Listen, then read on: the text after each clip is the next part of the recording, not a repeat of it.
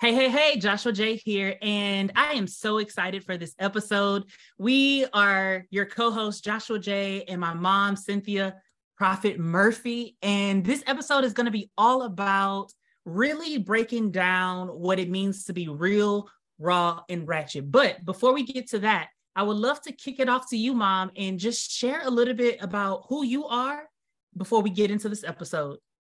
Hello, hello, hello. Yes, I am Cynthia Prophet Murphy. I am a mother, activist, motivational speaker, glow coach, educator. I have all the hats to wear. And the purpose, the reason for this podcast is, like you say, being real, raw, and ratchet.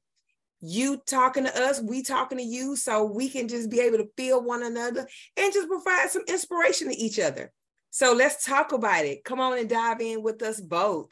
Um, so my name is Joshua Jay, as previously introduced. Uh, I have worked in corporate America for 13 years. Recently, just resigning and started to do my own entrepreneur journey.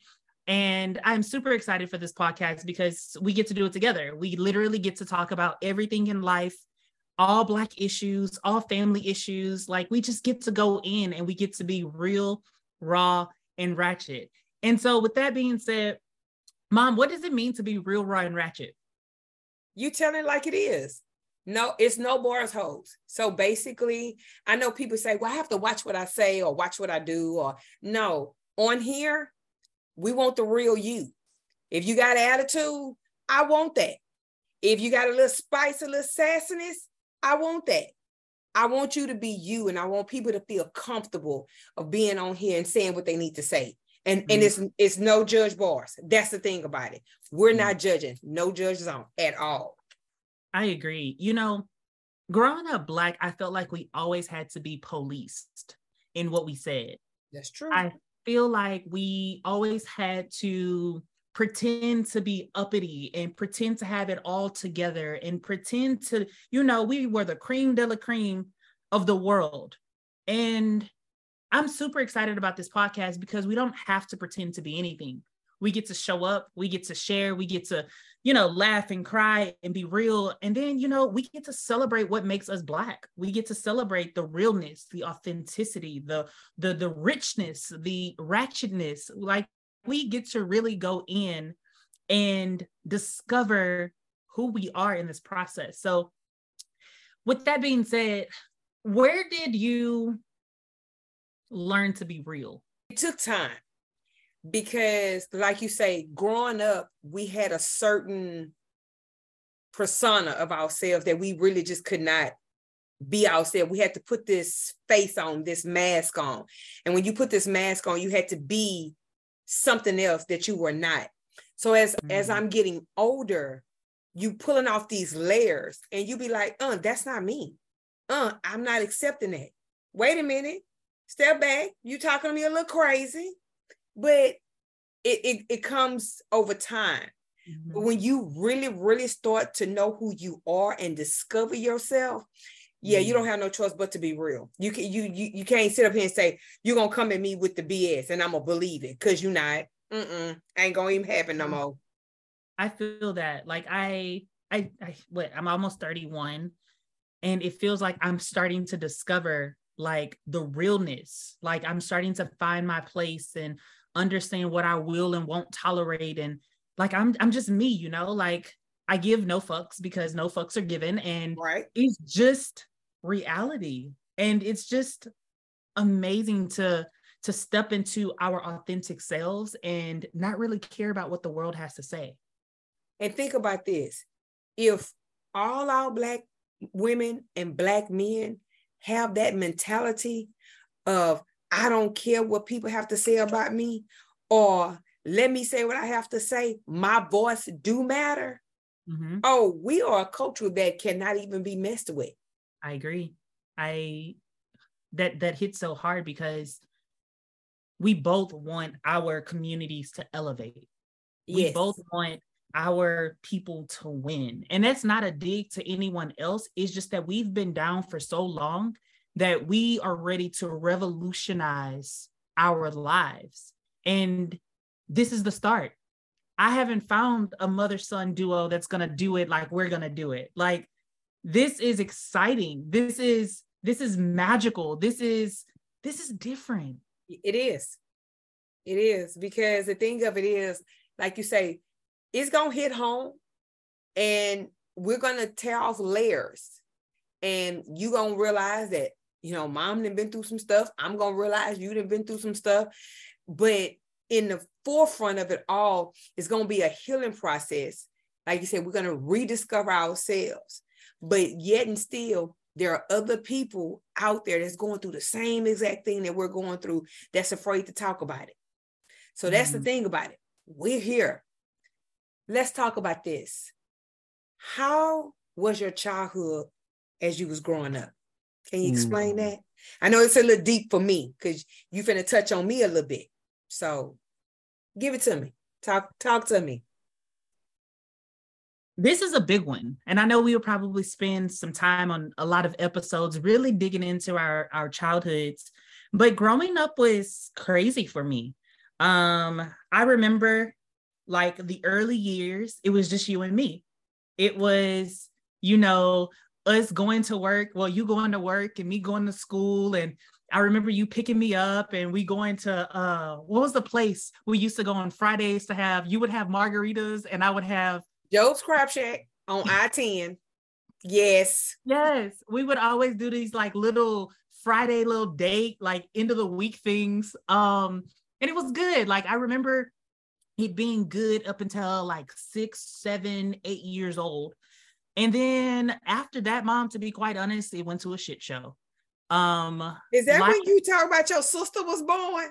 yeah, I was jealous. Like going from being the only kid and the only grandkid yeah. and the only male grandchild, I was spoiled. I had you, my dad was in and out of the picture, my grandparents, your mom, my, my grandmother, your dad, my grandfather.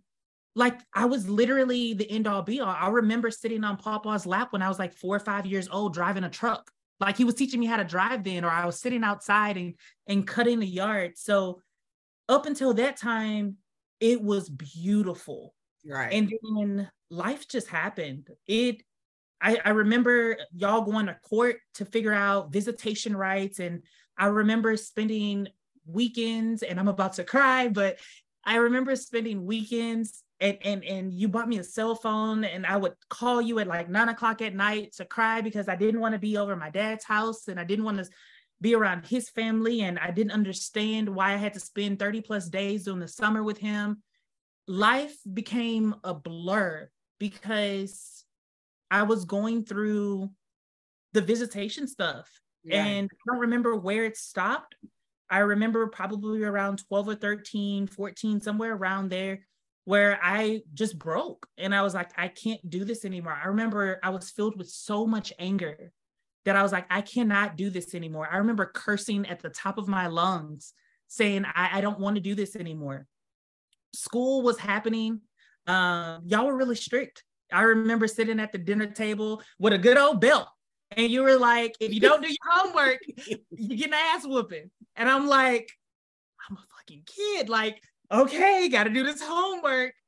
And it was just, it truly there's good, there's bad, but I think what ultimately shaped me as a person today is all of the trauma that we experienced a two two two parent household my sister entering the world around 6 or 7 years old and having to learn how to be not the only child anymore learning how to share your time and your space and learning how to accept the new reality and well, you know what? You mentioned something. Hold on, Josh, because we're gonna go back just a little bit. You mentioned that um let's go back to the homework. And you having a I have a belt or whatever. It is so funny that you say that because I was raised the same exact way. Your grandmother sat there on the side of me with a belt mm. and was like, You better get this. So she had a very high standard. Mm-hmm. So it came back to where I did the same exact thing, mm-hmm. thinking that it was right when it really wasn't.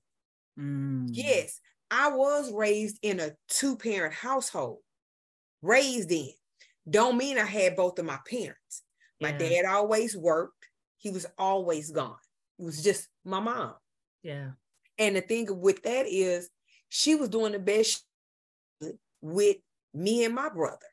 Mhm. So it was kind of messed up because the way we were raised, we're thinking that is right. And I never had to go through the fact of going to court and everything. Who the hell ever thought that they baby daddy was gonna take them to court? They wasn't worrying about court when we was dating. So I'm just saying, you know, so yeah, I get it. Your childhood, yeah, it it it was it was very I'm not gonna say difficult, but I can say that it was very stressful for you to Mhm. go through at a young age what you went through. And a lot of people don't understand that when kids, young kids, have to go through the court system and they have to be pulled between mama and daddy, it- it's a lot on them. It weighs on them. So first of all, let me apologize for them ass whoopings at the at the table. okay. But you turned out to be a straight A student, so that was a good thing. I did after, yeah, you know, it was it was a rocky road, but It was. um, I would love, you know, we'll jump into your childhood as well, but I would love to hear your perspective from like my zero to 12 years, zero to 13 years. How was it for you? Because I know that was my experience, but how was it as you, as a single parent, raising a kid and then having another kid and then So, real quick, I was 18 years old when I became pregnant. And honestly, uh, this gonna kind of touch some folks, and I don't know if this agree with everybody, but it does agree. As a young female, I'm not gonna say a young woman because I was still a little girl who thought she was in love or whatever the case may be. And I'm like, we don't put it in our mind that we're gonna get pregnant deliberately, but like, okay, what do I need to do to hold on to this man? Mhm. And thinking that I'm holding on to him by having you, not realizing of all the chaos that came with it. So honestly, after I had you, I did grow up because I had to get in my mentality. I got a mouth to feed. I got a child to take care of. Ain't nobody finna, ta- finna take care of my baby but me. You know, did I try to make it work with your dad? Yeah. But then things happen. Domestic violence came into play. And I'm like, mm, not good. I know that's another subject, but that's not good. Mhm. So I was able to have, as they say, that village of helping me to raise you. It wasn't just your grandparents, you know, you had your uncles, your Uncle George, your Uncle Don, your Uncle Floyd. They were there. Your great grandparents, you, you know, grand and pop, they were all there. Your Uncle Tinker and them, they were all there to help me raise you. Because as a boy, I can't raise a man. A girl is different, but for you to have that that that male uh attention that you needed, then yeah, it you had that. But you were a great kid. I, you never gave me any problems. Knock on wood. Thank God for that. And you were just excellent. I just hate that as time went on that I've learned of everything that you went through and the trauma that it has caused you in life. You know, so I, I like I said, I do apologize for that. But um you have turned out to be a very, very beautiful, beautiful human being, great man that I love to see and wouldn't trade you for nothing in the world. You know, I, I I thank you for the apology. And honestly, it's not even needed. And I say that because because of all the things that I went through, it molded me to really want to help other people. Right. It molded me to really want to be a bigger voice than what I already am. Right. And you know, I'm in therapy and I have coaches and counselors and all that good stuff. And I've been in personal de- personal development for years. And the people that go through the biggest trauma or the, the biggest traumatic experiences become the biggest givers in life Yep. And I sit with that now. I didn't understand it a few years ago. I didn't understand it as a kid. But when we look back and we truly reflect, it was divine timing. It was God's purpose. It was right. it was my it was my life purpose to go through the different situations. So as I continued and I now build a coaching practice, I can support people that have been through those traumatic experiences and help them find their own voice. So I really do thank you for the apology, but I really want you to hear me that you were doing the best that you could as a single mom at 18, 19, 20 years old, figuring out life, going to college, going to work, you know, taking care and still dealing with life. Because I know that there's more to life that you were experiencing that I have no idea of what truly was going on. And so I think now is a, a perfect opportunity. How was it for you from like my zero to 12, zero to 13 year old self? How was it for you as a single mom? Honestly, it, it was hard. It was very hard because the thing of it is, I couldn't focus on me. It wasn't about me anymore. It was about you, making sure that I could provide the life that I wanted you to have.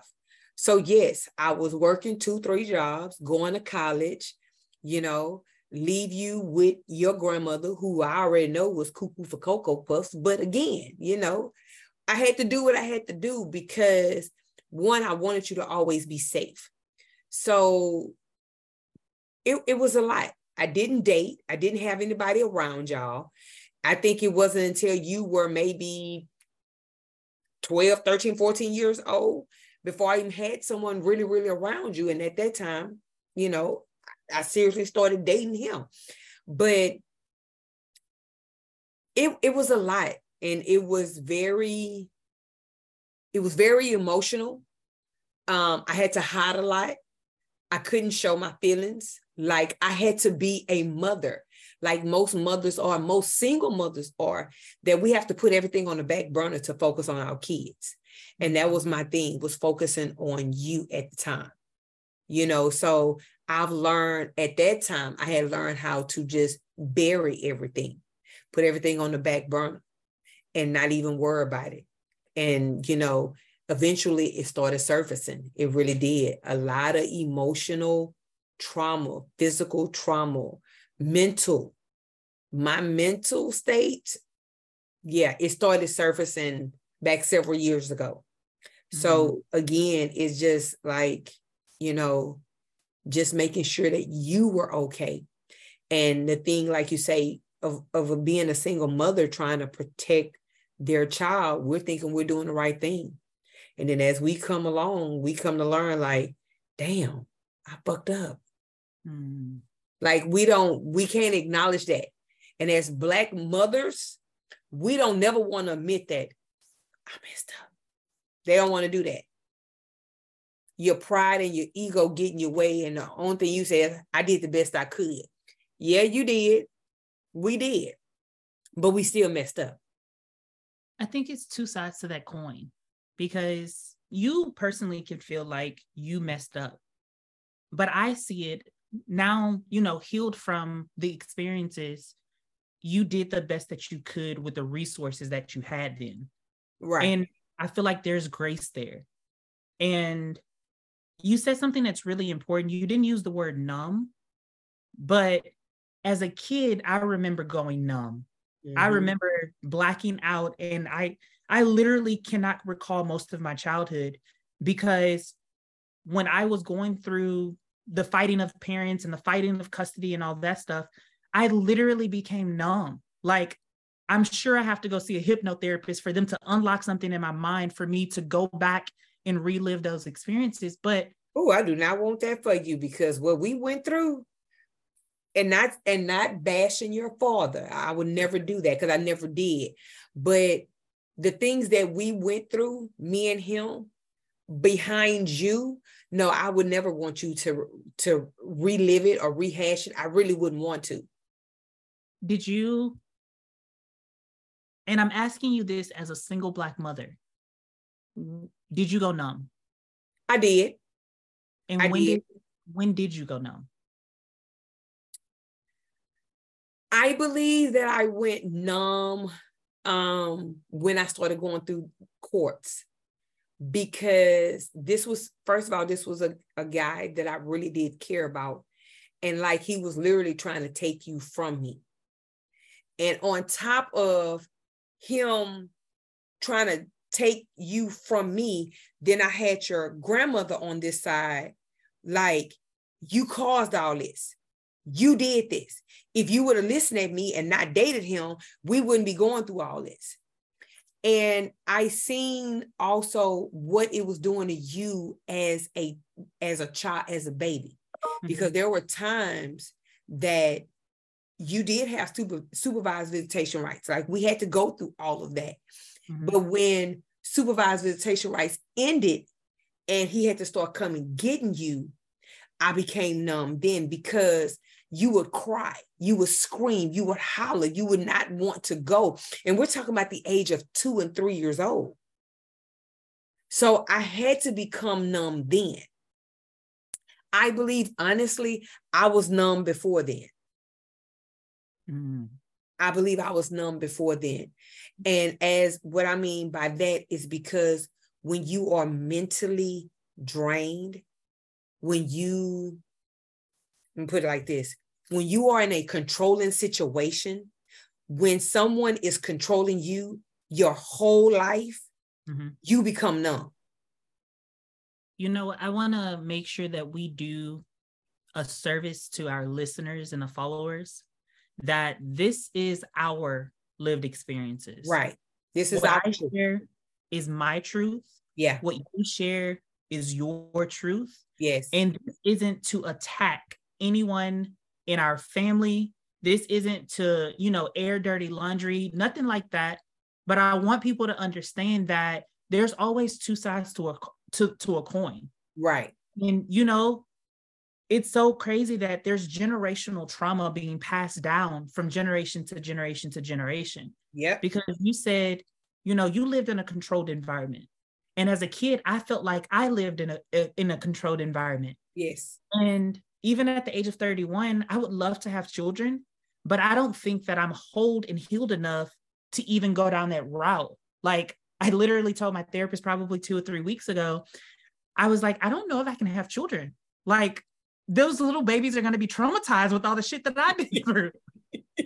and he recommended this book. It was like uh uh unmat- uh, unmature uh, parents living with emotionally mature kids or something like that. It's it's a great book that I'm reading now. But I really like that you hit on you know you went numb at a part of life and you said it was before, you know, when I was little, when I was a baby mm-hmm. or before that. Mm-hmm. And for me I I remember I don't remember 0 to 4, 0 to 5, but for whatever reason I remember briefly about four to five years old, kind of like bits and pieces of my life. And then it blacks out. Like mm-hmm. it truly just blacks out. So right. I, I I I love that we can share just a little bit about our past. Right.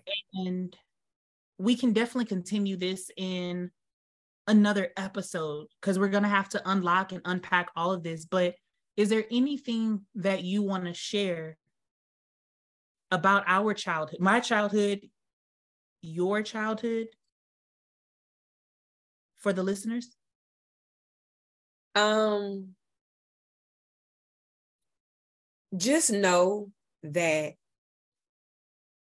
being raised as a black kid, you already are being prejudged. And our babies are already struggling. They really are. Not just because of the color of their skin, but just survivor mode. That's what it is. Our babies, our young Black kids are in survival mode.